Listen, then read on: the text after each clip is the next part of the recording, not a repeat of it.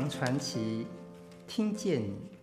上回古镜记，我们聊到呢，在隋代有一个御史呢，王度，他在因缘际会当中得到了一个宝镜，也在阴错阳差之间呢，把这个宝镜呢照在他朋友的婢女鹦鹉身上，而这鹦鹉被这古镜一照之后，变回他的真身。妖狐，话说这千年妖狐不断的恳求王度说：“拜托你，可不可以把宝镜呢收回这个河中，让我大醉而死？”王度会答应吗？不知道这千年妖狐的话是真还是假。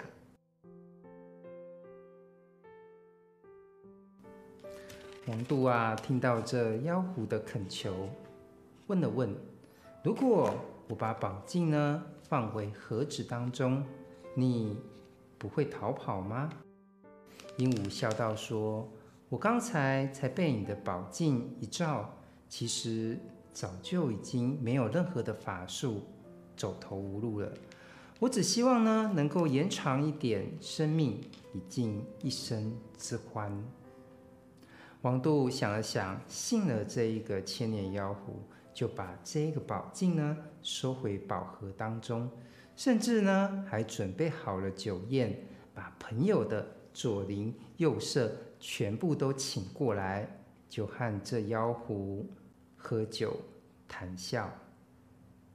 鹦鹉呢，不过几杯酒之后便大醉，他鼓动着衣服，跳着舞，唱道。宝镜，宝镜，哀哉与命！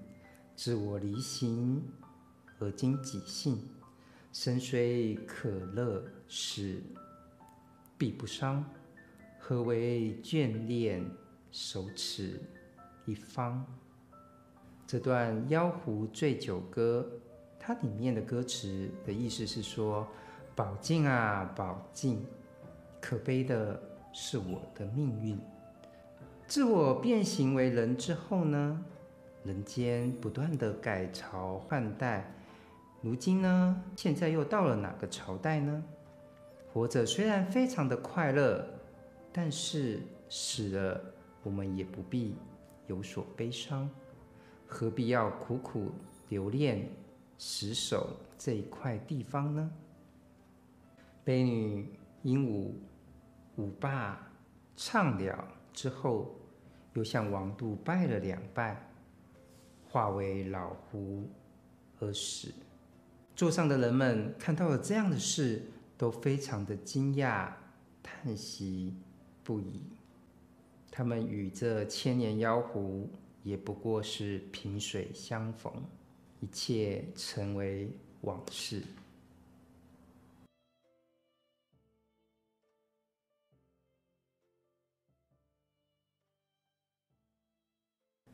过了几年之后呢，在大业八年的四月一号，居然发生了日食。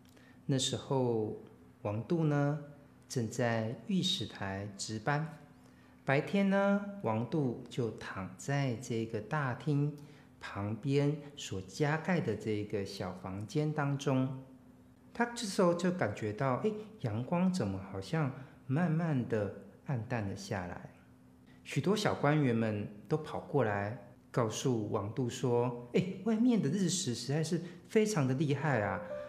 王度啊，你要不要出去看一看？”王度就整了整衣服，把宝镜取出来。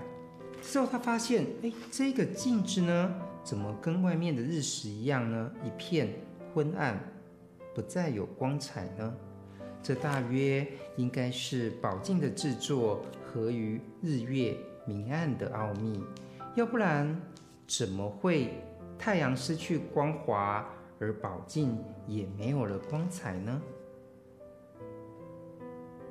就当王度呢惊叹不已的时候，宝镜突然间又出现了光彩。这时候他举头一看，发现太阳也逐渐明亮了起来。等到这个日食结束。太阳恢复原状之后呢，镜子也就继续恢复原本晶莹清明的样子。王度这时候就想到，当初他获得宝镜的时候，侯生有特别交代，这个宝镜背后呢，其实是安和天地之时所制造的。果然所言不虚。自此之后呢，只要呢在天上发生了这一个日食月食的时候，宝镜也会一模一样的变得昏暗了。也就在这大业八年这年的八月，王度呢有一个朋友叫做薛霞，他也得到了一个宝物，是一柄宝剑。这宝剑呢有四尺之长，剑身呢和剑柄相连，剑柄上呢有龙凤盘绕的花纹，左边的花纹像火焰一般，而右边的花纹呢就像水波，光彩照耀。这可不是一件寻常的宝物。有一天，这一个薛霞呢就带着这个宝剑。来看王度，他说：“这柄宝剑啊，是我所珍藏的。我试验非常多次，只要在每个月的十五号的那一天，只要呢天气晴朗，我把它放在黑暗的房间之中呢，它就会自然地发出了这一个光芒，照亮四周好几丈远的地方。我得到了这柄宝剑呢，已经有好些时候了。我知道。”你非常喜爱这些古老的宝物，也收藏了许多的东西，特别还有一个宝镜。今天晚上呢，我想要跟你一起试验一下，看看这宝剑跟宝镜呢，哪一个比较厉害？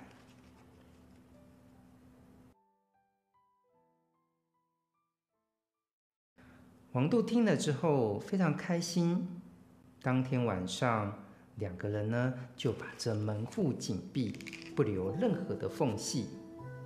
薛霞就拿出宝剑来，王度呢也把自己的宝镜拿了出来。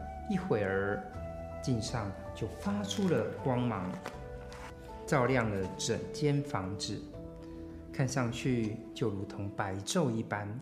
宝剑呢，就横放在这一个镜子的旁边。却毫无往日的任何的光彩。薛霞非常的惊讶，说道：“说，拜托你赶快把这一个镜子重新收回这一个宝盒当中吧。”王度就照了他的话做，然后呢，剑呢才徐徐的慢慢吐露出光芒出来，但是也只能照亮一两尺的距离。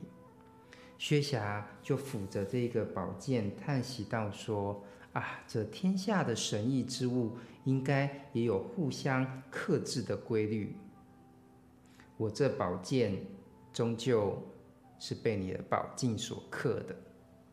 从此之后呢，只要每到十五号的晚上，王度呢就会把这个镜子拿出来，放在黑暗的房间当中。”就当做另外一种夜明珠吧，它的光芒能够照亮好几丈远的地方。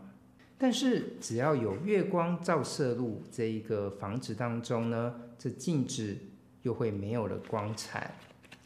难道这日月的光辉是无可匹敌的吗？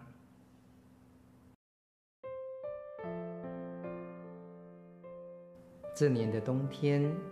王度呢，兼任这个著作郎，奉旨呢就要编撰这一个国史，要为一个非常有名的人叫做苏绰立传。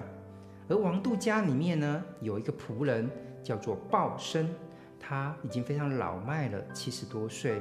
原本呢，诶，他就是这个苏绰的家奴，他读过非常多的一个史传，也略通作文一二。当他看到王度所写的《苏绰传》的草稿的时候，不禁泪从中来，悲伤不能自已。王度就问鲍生说：“哎，你发生了什么事吗？怎么会这样子热泪盈眶呢？”鲍生就对王度说：“我曾经呢受到过叔公，也就是叔错的后代。现在我看到了他从前说的话，居然都一一的应验了。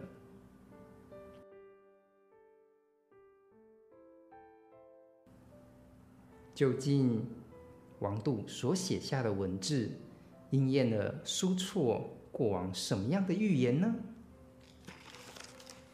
我们就请听下回分解。